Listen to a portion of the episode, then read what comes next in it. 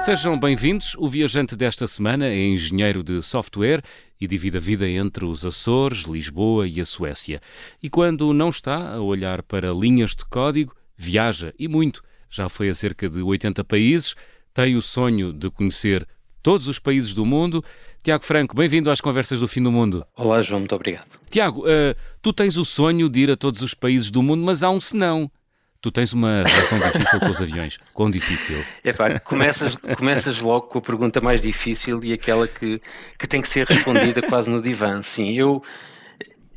Anda, não deixamos para amanhã o que podemos fazer já hoje, vamos embora. Eu tenho uma relação difícil com os aviões desde há 20 anos esta parte, embora viaje desde os 8 anos. Mas nos últimos 20 anos a coisa ficou um bocado difícil e então posso explicar mais ou menos o porquê. Tem a ver com o atentado das Torres Gêmeas. E o facto de ter estado naquele sítio um ano antes do acontecimento, as imagens tiveram um impacto muito forte em mim e passei a ter algum problema com as alturas. Desde então... Com as alturas é vertigens ou é com aviões nas alturas? Com aviões e turbulência e estar a abanar num sítio em que eu não tenho controle. Ou seja, se estiver num barco a abanar, num carro a abanar, num comboio a abanar, está tudo bem. Se estiver no ar, é um problema. Curiosamente, esse problema apareceu na altura da minha vida em que eu passei a viajar mais, que foi mais ou menos quando emigrei e passei a ter outras condições. Portanto, isso não te impediu de seres um grande viajante? Não me impediu, mas obriga-me a um estudo e a um detalhe nas viagens que eu acho que não é saudável. Isso quer dizer o quê? Quer dizer que vais pelas rotas mais curtas, é isso? Escolhes as rotas mais curtas? Escolho as rotas dependendo dos aviões, das companhias, portanto só faço viagens, escolho, por exemplo, percursos de dia e não de noite. É uma coisa um bocado, até tenho alguma vergonha de dizer isto no ar, eu não deixo que o medo me prenda em casa, mas viajar comigo, pelo menos até chegarmos ao sítio, é muito chato. No sítio sou outra pessoa, mas até chegar lá não sou a melhor companhia. Então uma viagem de avião contigo é difícil, é isso? Faz ali tenso e a suar em bica ou não, Tiago? Sim. Normalmente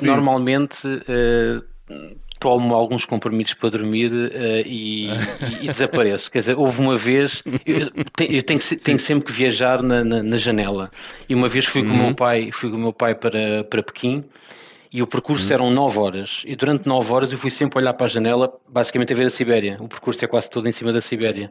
Eu lembro-me do meu pai, comia e havia uns filmes e tal, e de vez em quando perguntava-me: Tiago, está tudo bem? Ainda estamos na rota certa? Portanto, o pessoal ainda se diverte a gozar com os meus medos. mas para mim é isto ou ficar em casa, e ficar em casa não é a mesma opção. Muito bem. É uma boa declaração essa. Dizias há instantes que tinhas começado aos 8 anos. Lembras-te da primeira viagem que fizeste? Lembro. Então, qual foi? Quando eu era miúdo, por, digamos, ocorrências familiares, o meu pai foi viver para uma pequena ilha nos Açores, Santa Maria, e eu passei a ir visitá-lo e fazer deslocações frequentes entre Portugal continental e a Ilha de Santa Maria. E nessa altura achava tudo aquilo mágico, especialmente quando regressava da ilha para Lisboa e via Lisboa à noite cheia de luzes. Para mim tudo aquilo era um mundo fabuloso. E gostava muito de voar, adorava voar. Estamos a falar dos anos 80 para aí, não é? Estamos a falar, até te digo, olha, foi 84, porque eu lembro-me de chegar a Santa Maria e ver o Carlos Lopes a ganhar a medalha de ouro. Uau! Essa é difícil de esquecer, não é? Exato. Por isso é que ficou na memória. Olha, dizias também há pouco que começaste a viajar com mais intensidade com 20 anos, a partir de 2001. Tu és um filho, digamos assim, ou um subsidiário do projeto Erasmus, porque foi aí que tu começaste a viajar, não foi, Tiago? Sim, eu quando estava no meu último ano de curso fui... candidatei-me ao Erasmus, portanto aquele intercâmbio com universidades estrangeiras, e lembro-me que na altura havia 3 ou 4 opções e eu perguntei qual era a que é a mais distante de Lisboa e era a Finlândia, uma pequena cidade chamada Oulu, muito perto do Ártico. E eu fui para lá, porque essencialmente queria ver algo que nunca tive, algo diferente, não era? Eu não tinha viajado quase nada, e foi aí que começou a despertar o bicho das viagens. Por outro lado, o facto de ter estado nesta universidade abriu-me portas para os empregos que vieram a seguir, incluindo os que tive na Suécia. Portanto, as coisas acabaram por encaixar.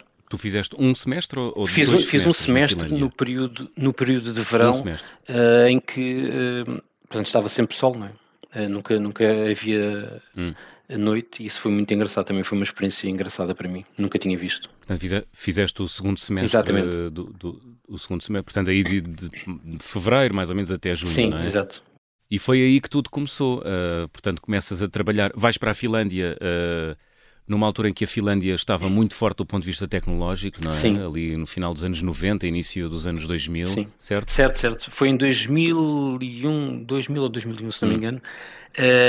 Eu lembro-me... O auge da Nokia, sim, não é? Sim, aliás, havia emprego logo para ficar na Finlândia, mas o meu plano não passava por aí. Eu regressei para Lisboa, comecei a trabalhar na Auto Europa, em Palmela, e com os meus primeiros salários comecei a viajar, mas coisas mais ou menos pequenas, e pagas a prestações.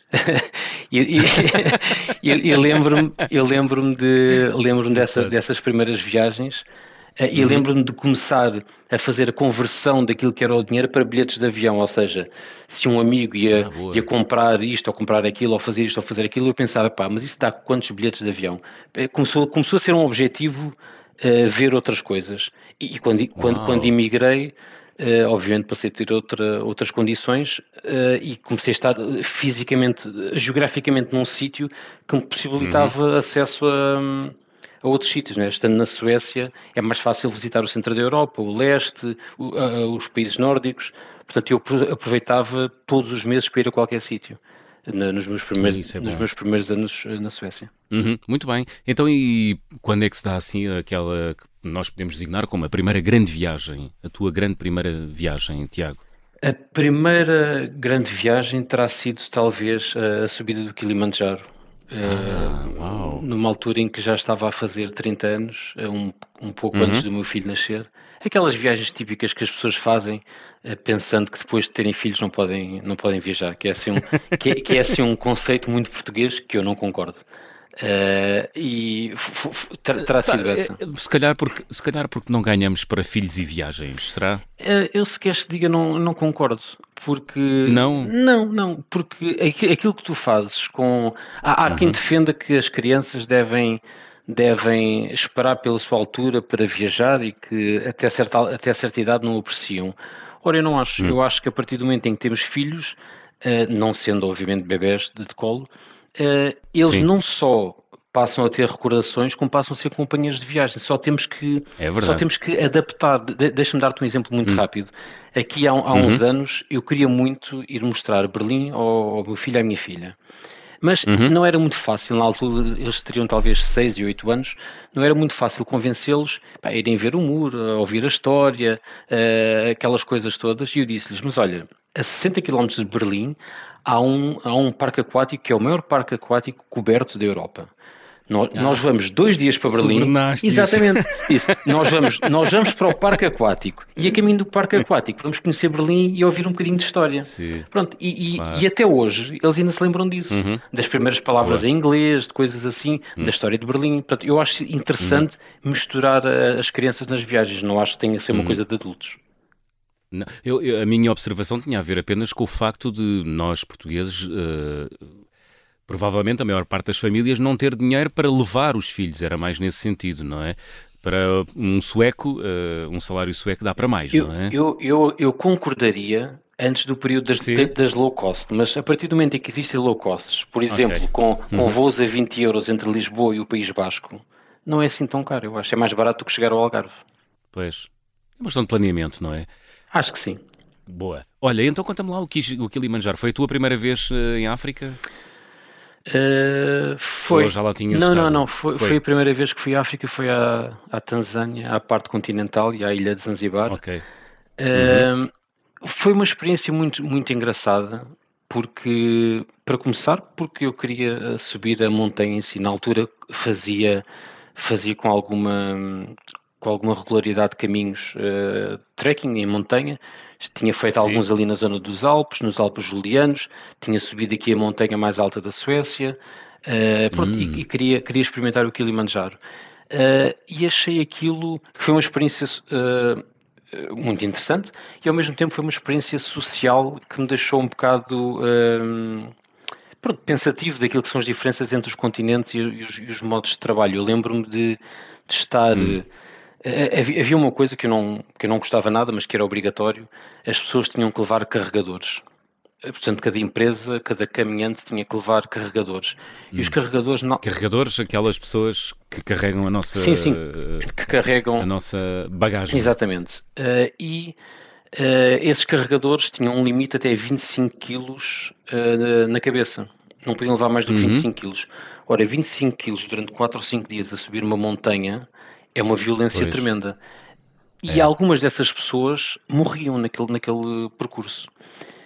E eu lembro-me de ver gente agarrada a uma porta, numa das entradas do parque, numa porta, a pedirem por favor para ter emprego, e depois tentei perceber quanto é que aquelas pessoas ganhavam. E aquelas pessoas ganhavam $4 ao dia para estar a carregar um peso bruto, montanha acima. Eu lembro-me de ter carregado as minhas coisas, eu não deixei que ninguém levasse o meu peso, e lembro-me, quando aquilo tudo acabou, de tirar a roupa toda e de dar às pessoas que estavam à minha volta para de certa forma poderem fazer algum dinheiro extra, e lembro-me, 2 dias depois, ver algumas dessas pessoas já tinham vendido a roupa que eu lhes tinha dado. Ou seja, a pobreza é tão grande que preferem ir para um sítio, para uma montanha de neves eternas de fato de treino, para poder vender material que os poderia proteger do frio num período de trabalho.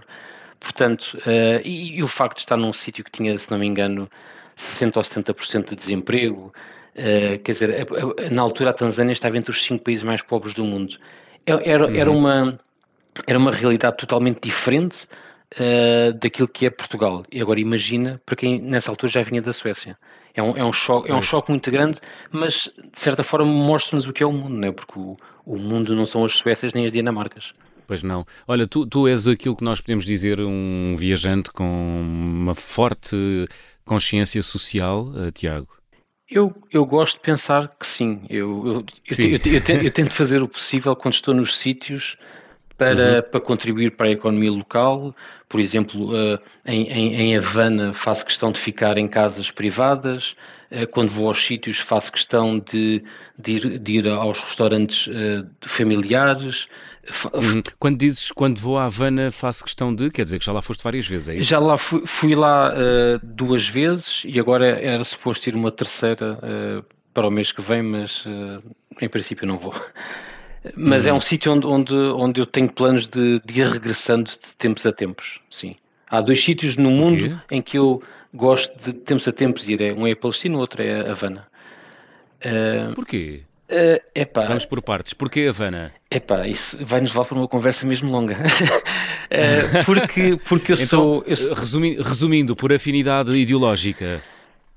Também, porque eu sou um apaixonado pela Revolução Cubana, gosto muito da ilha e das suas gentes, gosto da história e gosto de aprender. Eu gosto de aprender história com as pessoas que me contam no sítio.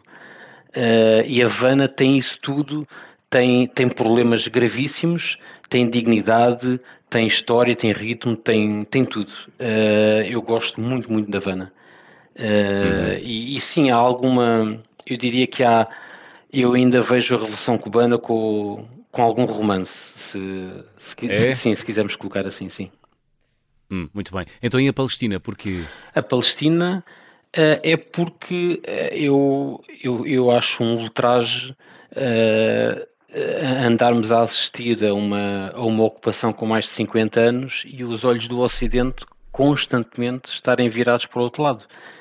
E há coisas que nós vemos nas notícias, debates, discussões, que caem por terra a partir do momento em que entras na Cisjordânia, ou que tentas entrar em Gaza, ou que atravessas um muro, ou que vês como as populações são controladas e como a desigualdade é gigante naquele território. Portanto, independentemente de como as coisas começaram, ao dia de hoje, isso também era uma discussão interessante, mas ao dia de hoje... Longa. Sim, enorme, mas ao dia de hoje... E muito vibrante. E muito vibrante, portanto eu não quero entrar por aí, senão isto transforma-se num programa de política em vez de viagens. Mas, exato. Mas se tu estiveres... Mas tu já tiveste a oportunidade de ir lá à Palestina? Já, à Palestina fui três vezes. Três vezes? Sim.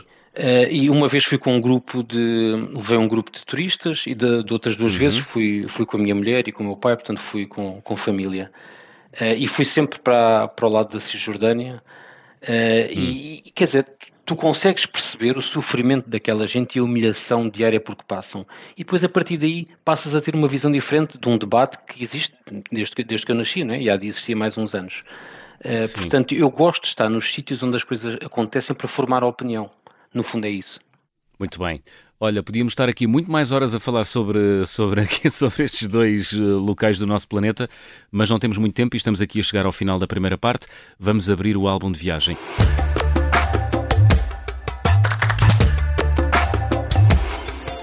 Tiago Franco, guardas em casa algum objeto que tenhas trazido das tuas viagens e que seja especial?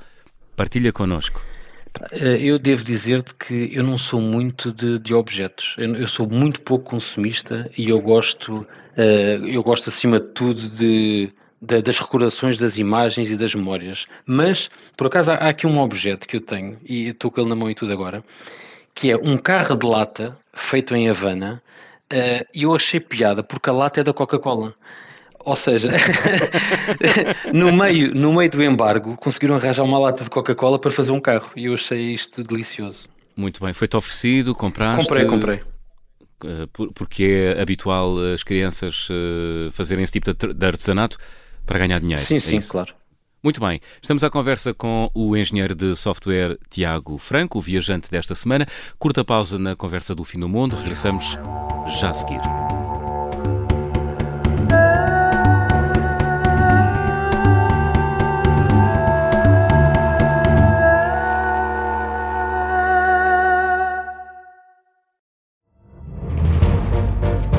Esta é a história do padre obcecado com a infiltração do comunismo na Igreja que tentou matar o Papa em Fátima. Que raio de coincidência, no dia 13 de maio. E, a partir desse momento, o Papa Wojtyla nunca mais deixa de olhar para Fátima. Episódio 1. O Anticristo, em Fátima. Matar o Papa é uma série para ouvir em 6 episódios e faz parte dos Podcast Plus do Observador. Um novo episódio a cada terça-feira. Os assinantes do Observador têm acesso antecipado a todos os episódios desta série, já disponíveis em observador.pt. Os Podcast Plus do Observador têm o apoio da Kia.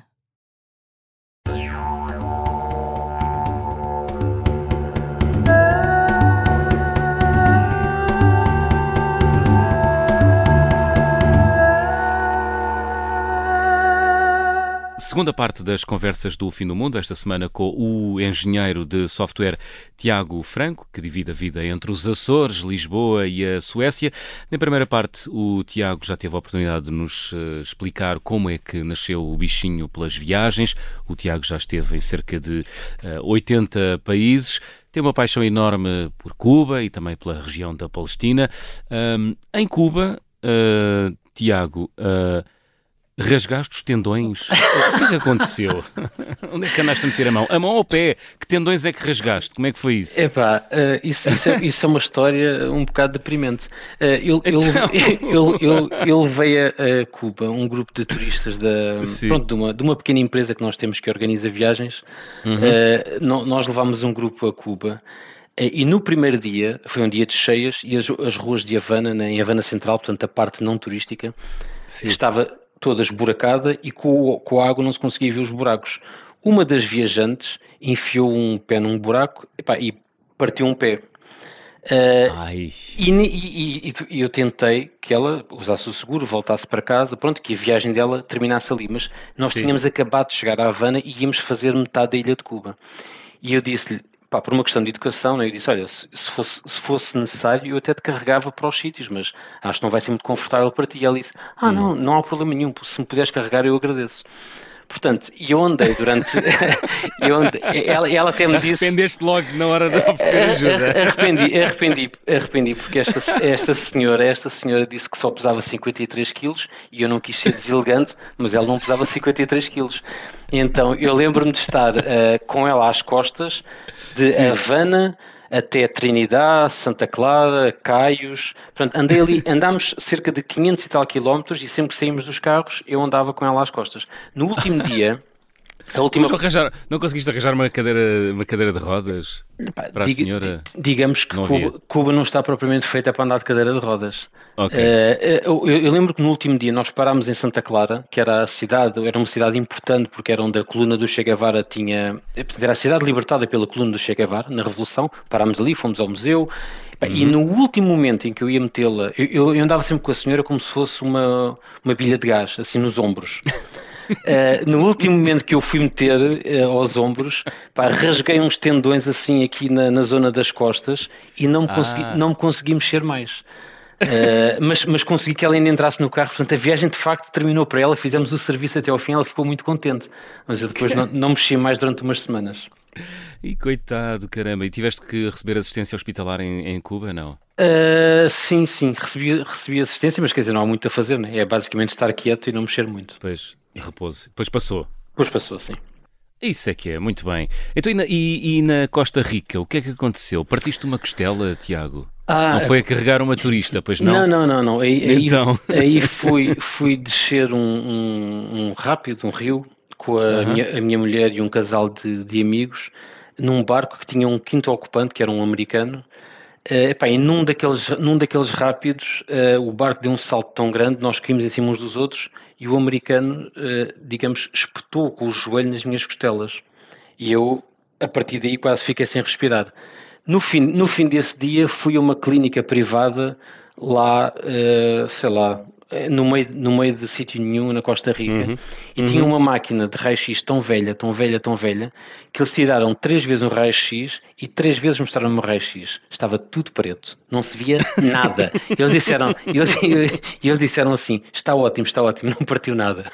Mas não se via nada. Não se via absolutamente nada, e eu passei os outros dias a andar, não consegui fazer muito mais, mas sempre que me deslocava, chorava de dores, por exemplo, para andar de barco, para andar nas estradas cheias de buracos, aquilo foi um sofrimento. Foi difícil essa. Pois imagino. E quanto tempo é que durou a sarar essa costela partida? Algumas semanas, não é? Ainda foi algumas semanas. Portanto, nunca parti, não sei, não faço a mínima ideia qual é que deve ser, mas deve ser uma sensação de aperto imensa no peito, não é? É uma sensação muito chata, posso dizer que nos dias seguintes Sim. nós fomos de barco para Bocas del Toro, que é um arquipélago ali no Panamá, e a viagem de barco eu ia a chorar, só com as batidas do barco, eu tentava disfarçar as lágrimas, pá, tinha umas dores Sim. horríveis, mas pronto, mas valeu a pena. Bocas del Toro era muito, muito bonito, valeu a pena. Muito bem. Olha, Tiago, tu já levas mais de 80 países, já foste a 80 países. Como é que tu preparas as tuas viagens? És um viajante minucioso ou és daqueles que aterra nos sítios e depois logo se vê? Epá, já fui minucioso, já preparei as coisas. Já fui, hoje em dia não. Aqui há uns anos tinha planeado, eu e a minha mulher estávamos em Singapura, tínhamos planeado ir dar ali uma volta no Sudeste Asiático, tínhamos estado na Tailândia, estávamos em Singapura e tínhamos 12 horas para ir para o avião. Bem, Singapura já tínhamos visto, entramos num ferry ao calhas e fomos ter à Indonésia. E quando entramos na Indonésia, estivemos 1 hora para conseguir entrar na zona do passaporte, porque a senhora não acreditava. Ela disse, o que é que vocês vêm aqui fazer? Nós dissemos, nós só viemos aqui almoçar e a seguir vamos voltar para Singapura para apanhar o avião. E ela, não acredito. Quem é que vem aqui e paga um visto de entrada só para vir almoçar? E aquilo era um sítio que não tinha grande interesse, mas nós só queríamos ver uma coisa diferente, já que estávamos ali com 12 horas. Portanto, eu gosto, hoje em dia gosto muito de fazer as coisas no improviso. Antigamente não era assim. Pois, valeu o almoço ou não? Valeu a pena? É pá, o almoço valeu a pena, eu gostei. O sítio não era assim muito giro, mas o almoço valeu a pena. Foi uma experiência engraçada. Ainda te lembras do que é que comeste ou já passou um tempo? Lembro-me, era tudo na base da galinha, uns molhos extremamente picantes, e tenho uma fotografia da minha mulher olhar para aquilo com uma cara muito estranha. Pá, mas eu comi e soube-me bem. Mas iam já com ela fisgada, como se costuma dizer, já iam para comer especificamente naquele sítio? Ou... Não. Nós entramos, não fazíamos a mínima ideia onde estávamos e reparámos que havia pessoas como trilhador à porta de bancos. Portanto, se calhar devemos ter, não sei se entramos na Amadora lá do sítio, mas entramos na primeira porta que apareceu aberta, porque o sítio não era assim um sítio muito agradável, digamos. Olha, tu és engenheiro de software. Singapura exercerá sobre ti algum fascínio acrescido, Tiago?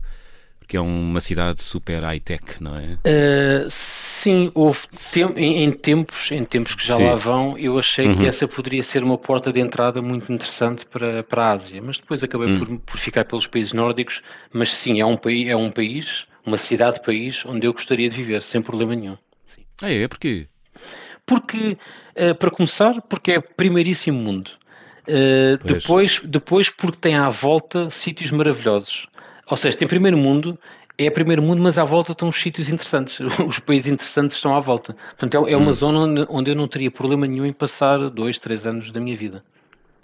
É uma cidade, vi algures, que é super orientada para as pessoas, não é? Apesar de ter muitos arranha-céus, todos os centímetros quadrados daquela cidade são aproveitados até ao limite, não é? Sim, tem com que jardins, ser, com banquinhos, tem, exato, com sombras, exato. Com não sei o quê, com carregadores solares e sei lá. Tem que ser, incrível. Mas tem que ser porque o espaço é muito pequeno, portanto não há outra hipótese. É um bocado como a história do Japão, que a maior parte do território da ilha é verde, portanto tem que construir em altura para encaixar as pessoas todas. Singapura é assim, mas ainda é mais pequeno, porque é uma pequena cidade apenas. Japão, onde também já estiveste? Estive com um grupo também, a levar um grupo. Também há esse fascínio pelo lado tecnológico do país, ou não exerce sobre ti? Nesse caso é mais a sociedade japonesa, a parte histórica. Eu gostei muito de visitar o Japão, achei o país extremamente interessante, mas não é um sítio onde eu gostasse de viver ou trabalhar. Não. No Japão? Não. Porquê? Porque... muita gente. Não é só o facto de ser muita gente, é uma organização extrema. Apesar de tudo, no fim das contas, eu ainda sou um latino, não é? Eu preciso sempre de um pequeno caos para me orientar. Isso é uma característica muito portuguesa. É difícil explicar às pessoas, não é? É difícil explicar. O quão fascinante às vezes o caos é. Exatamente. Ou como é que uma pessoa se orienta no caos. Eu sou um bocado assim. Portanto, adorei o Japão e não me importo lá voltar, mas para viver não era um sítio onde eu gostasse de viver, não. Eu queria fazer-te esta pergunta no final da conversa, mas aproveito para fazer já. Tu vives na Suécia já há algum tempo. Neste momento divides a tua vida entre a Suécia, os Açores e Lisboa. Quais são as grandes diferenças, Tiago, entre viver na Suécia, que é um país que paga bem, que tem uma boa organização social, económica e política, e um país como Portugal, que vive aqui, acantonado, no cantinho da Europa? A diferença é esta. Se viveres num país nórdico, tens tudo aquilo que podes sonhar do ponto de vista de saúde, educação e organização social e até de apoio social. Portanto, toda a parte da organização existe, mas depois tudo aquilo que tem a ver com o calor humano não existe. Portanto, para quem gosta de espontaneidade, de coisas decididas no minuto, do sol, de pessoas que não precisam de muito tempo para dar um abraço, de coisas simples da vida, no contacto uns com os outros, o sítio para estar, obviamente, é Portugal ou os países do Sul. Se quiser apenas estar sozinho ou viver no núcleo familiar e ter um bom trabalho, organização social e uma vida que se resolve por telefone e pela internet, percebes? Sem papéis, sem nada, então a Suécia é o sítio certo. E com a vantagem de não teres preocupações com as escolas das crianças ou com os hospitais, pronto, é tudo gratuito. Gratuito, quer dizer, é pago pelos impostos. Isso é essa diferença. Que são altos aí também, não é? Os impostos são altos, mas a utilização dos impostos é correta. Ou seja, uma criança que estuda aqui, que entra na creche até o dia que sai da universidade, os pais nunca pagam nada. É dinheiro dos impostos, pagam os impostos e a partir daí o dinheiro é direcionado para os sítios certos. É esta a grande diferença, eu diria. Muito bem. Olha, explica-me lá, uma vez foste a Copenhaga e à tua vizinha Dinamarca deixar um dos teus filhos e acabaste a milhares de quilómetros dali. O que é que aconteceu? Perdeste? Não, fomos levar a minha filha a Copenhaga para ela apanhar o avião para ir para os Açores, estar com parte da família. Voo direto, não é? Voo direto para Lisboa e daí para os Açores. E então não nos apeteceu voltar para Gotemburgo, que era a cidade onde vivíamos na altura, cerca de 300 km a norte, e decidimos ir andando. Fomos andando para sul. Depois, quando chegámos à Polónia, não nos apeteceu ficar na Polónia, virámos para leste. E fomos andando e de repente estávamos na Ucrânia e demos com uma cidade chamada Lviv, na parte oeste, que tem uma ginja muito boa. Eu não sabia que uma ginja. Então, espera, já me falas da ginja. Isso foi já depois do início do conflito armado entre a Ucrânia e a Rússia? Ou não. Foi antes. Eu diria que Lviv hoje em dia não é um bom sítio para beber ginja. Foi antes do conflito armado. Então, bebe-se ginja em Lviv, é isso, na Ucrânia? Bebia-se pelo menos ginja em Lviv e era bem boa, digo-te. Era bem boa, deu para matar as saudades de Portugal. E lá perguntam com elas ou sem elas? Não, isso não. Era mesmo sem elas, mas eram ótimas. Muito bem. Olha, há muito mais histórias para contar sobre as tuas viagens, Tiago, mas isto o tempo, como sabes, voa. Vamos fazer check-out? Vamos a isso. Vou pedir-te para completares as habituais frases. Então a primeira é: na minha mala vai sempre um computador para trabalhar remoto e óculos de mergulho. Óculos de mergulho, então? Porque a forma que eu melhor encontrei de descansar é meter a cabeça debaixo d'água e ver peixes. Portanto, eu gosto muito de ter sempre os óculos à mão. Mesmo quando vais viajar para sítios onde não há mar? Eu nos últimos anos tento sempre ir para sítios de mar. Boa. Então já conheces alguns recantos deste nosso planeta, é isso? Sim, eu normalmente vou atrás dos sítios de mar e procuro sempre, e neste momento também sítios de sol. Estou um bocado farto do frio, como podes imaginar. porque vives na Suécia. Está a nevar aí, não é? Está a nevar e está um frio que não se pode. Anda bem para aqui depressa. Olha, a viagem com mais peripécias que realizei até hoje. Talvez a da Costa Rica, porque aquilo da costela partida foi uma chatice, e também o facto de todas as refeições terem arroz e feijão, também deu cabo de mim. Foi. Engordaste na Costa Rica. Engordar.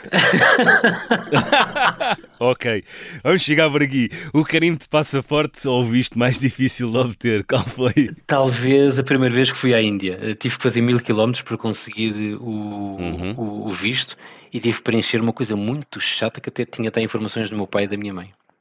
Eles pedem isso? Sim, era uma coisa muito chata mesmo. E ainda precisava 1000 quilómetros de casa para ir arranjar. Pois, a recordação de viagem mais cara? Olha, recordações, como te digo, as recordações para mim não são propriamente objetos físicos, mas a maior extravagância talvez tenha sido uma noite com a família num hotel chamado Atlantis, numa ilha artificial do Dubai, que tem um dos maiores parques aquáticos do mundo. Lá está, aquela coisa de comprar os miúdos com os parques aquáticos e depois ver umas coisas que eu queria. Valeu a pena? Valeu cada dólar que pagaste? Valeu. Eles ainda hoje falam disso, portanto deve ter valido. E tu também andaste lá para cima e para baixo a escorregar? Sim, andei. É espetacular, não é? É fabuloso, adorei aquele hotel. É um hotel que no fundo é uma réplica do hotel original, sim, que está nas Bahamas. Ah, ok. E os adultos ali transformam-se rapidamente em crianças, sim, não é? Sim, é fabuloso. Uau, boa. A refeição mais estranha, qual foi? Espetada de baratas. Espetada de baratas? Onde é que comeste isso? Pequim. Desculpa. Espetada de baratas caramelizadas. Estavam caramelizadas. Portanto, estavam mortas. E tu sabias ao que ias, não? Sabias que era mesmo barata? Sim, via-se a barata. Que horror. Dei só uma dentada e não consegui. Olha, gostava de viajar com? Aqui vou dizer, é a minha mulher. É a minha companhia. Muito bem. Bonita declaração de amor. É sueca ou é portuguesa? É portuguesa e açoriana. Portuguesa dos Açores. Portuguesa dos Açores. Muito bem, já estão juntos há muito tempo? Sim, já há alguns anos. Boa, muito bem. Tiago, chegámos ao fim. Qual foi a música que escolheste para fechar a conversa do Fim do Mundo esta semana? Olha, a música que eu escolhi foi a Garota de Ipanema, por duas razões. Primeiro porque quando era miúdo passava muito a bossa nova lá em casa, e depois porque quando visitei o Rio de Janeiro e vi aqueles cenários, eu sou daquela geração que cresceu com as novelas, não é? As novelas da Globo. Quando vi aqueles cenários, aquelas avenidas, sim, que já estava farto de ver nas novelas, costumava passear nas avenidas e ir cantando esta canção, porque se encaixa ali com uma luva. Portanto, essa é a minha escolha, Garota de Ipanema, de Tom Jobim. Muito bem, Tiago Franco, foi um gosto, obrigado. Foi um prazer, obrigado. Garota de Ipanema, música de Tom Jobim, a fechar a conversa do Fim do Mundo desta semana. Já sabem, sejam bons e boas viagens. Porque estou tão sozinho, porque tudo é tão triste. A beleza que existe, a beleza que não é só minha, que também passa sozinha. Ah, se ela soubesse que quando ela passa, o mundo inteirinho se enche de graça e fica mais lindo por causa do amor, por causa do amor.